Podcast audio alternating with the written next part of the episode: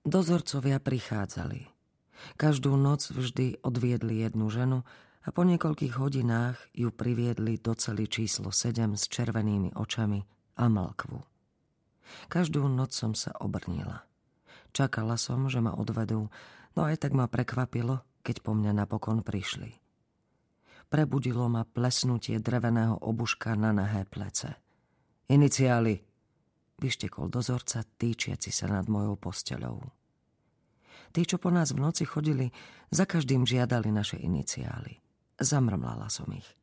Dozorca povedal, aby som sa obliekla a kým som sa obliekala, nedíval sa. Šli sme po dlhej tmavej chodbe a dolu niekoľkými schodiskami. Položila som si otázku, či sú tie chýry pravdivé, že Ľubianka má 20 poschodí pod zemou a je spojená tunelmi s Kremľom a jeden vraj vedie do Stalinovho bunkra, luxusne vybaveného za vojny. Priviedli ma nakoniec ďalšej chodby k dverám s číslom 271. Dozorca ich na kúsok otvoril, nazrel dnu a potom ich so smiechom otvoril do Korán.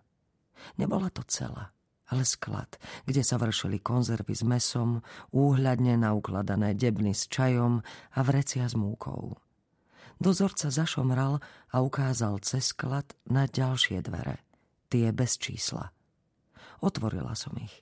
Chvíľu trvalo, kým sa mi oči prispôsobili svetlu. Bola to prepichová kancelária, ktorá by mohla byť aj hotelovým vestibulom. Na jednej stene knižnica plná kníh viazaných v koži. Pri druhej stáli traja dozorcovia. Za veľkým stolom uprostred sedel muž vo vojenskej rubaške. Na stole boli poukladané knihy a listy. Moje knihy. Moje listy. Sadnite si, Olga Vsevolodovna, vyzval ma. Mal nahrbené plecia človeka, ktorý sedel celý život za stolom, alebo sa zohýbal pri ťažkej práci. Z dokonale pestovaných rúk, ktorými držal šálku čaju, som usúdila, že v jeho prípade ide o to prvé. Sadla som si na malú stoličku oproti nemu. Prepáčte, že som vás nechal čakať, povedal. Spustila som reč, ktorú som si celé týždne pripravovala. Neurobila som nič zlé. Musíte ma prepustiť. Mám rodinu. Nedopustila som sa... Dvihol prst. Ničoho zlého? O tom rozhodneme my v pravý čas. Vzdychol a koncom hrubého žltého nechta na palci si zašpáral medzi zubami. A to potrvá. Myslela som, že ma každým dňom pustia. Že sa všetko vyrieši, že Silvester strávim pri teplej peci, pripíjajúci s Borisom pekným pohárom gruzínskeho vína. Tak čo ste urobili? Pohrabal sa v akýchsi papieroch a dvihol čosi, čo vyzeralo ako zatýkač.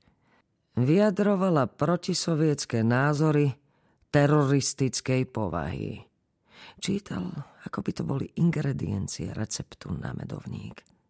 Človek si predstavuje, že ho od strachu zamrazí, že sa mu v očakávaní blížiaceho sa ublíženia umrtvi telo no mňa zaliala horúčosť, ktorá mi pálčivo prebiehala po tele.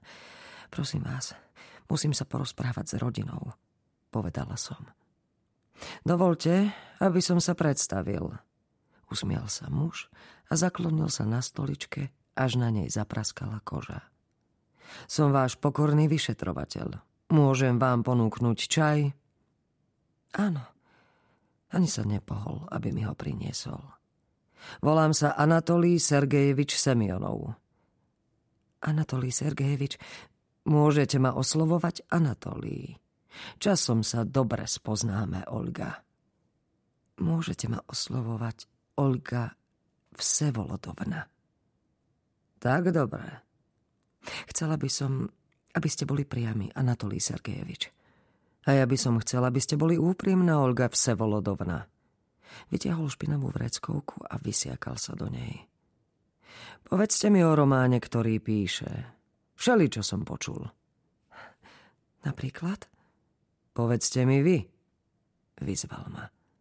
O čom je ten doktor Živago? Neviem. Neviete? Ešte ho píše. Povedzme, že vás tu chvíľu nechám s papierom a perom. Možno si spomeniete, čo o tej knihe viete alebo neviete.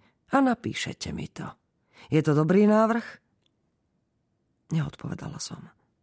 Vstal a podal mi štôl z čistých papierov. Z vrecka vytiehol pozlátené pero. Nech sa páči, tu je moje pero.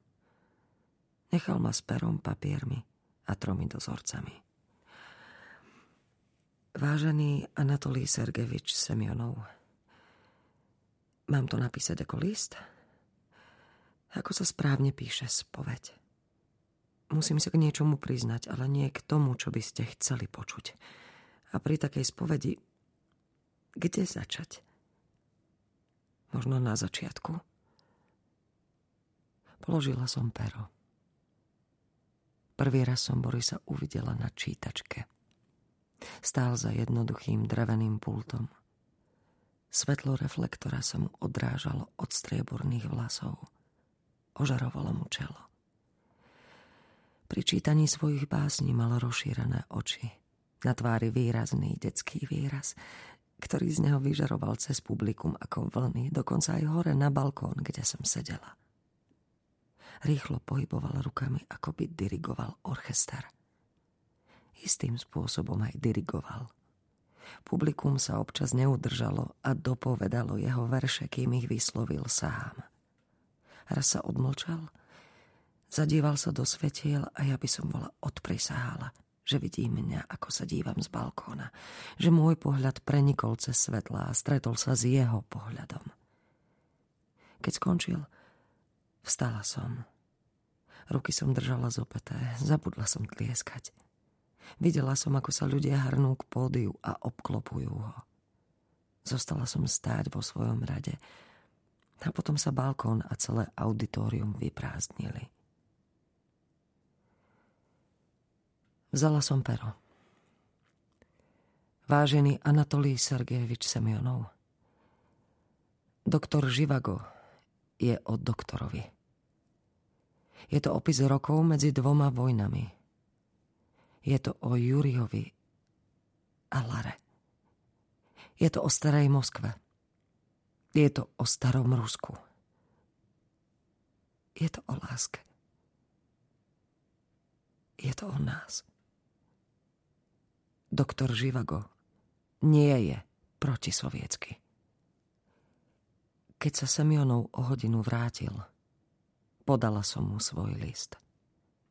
Pozrel naň Obrátil ho. Zajtra to môžete skúsiť znova.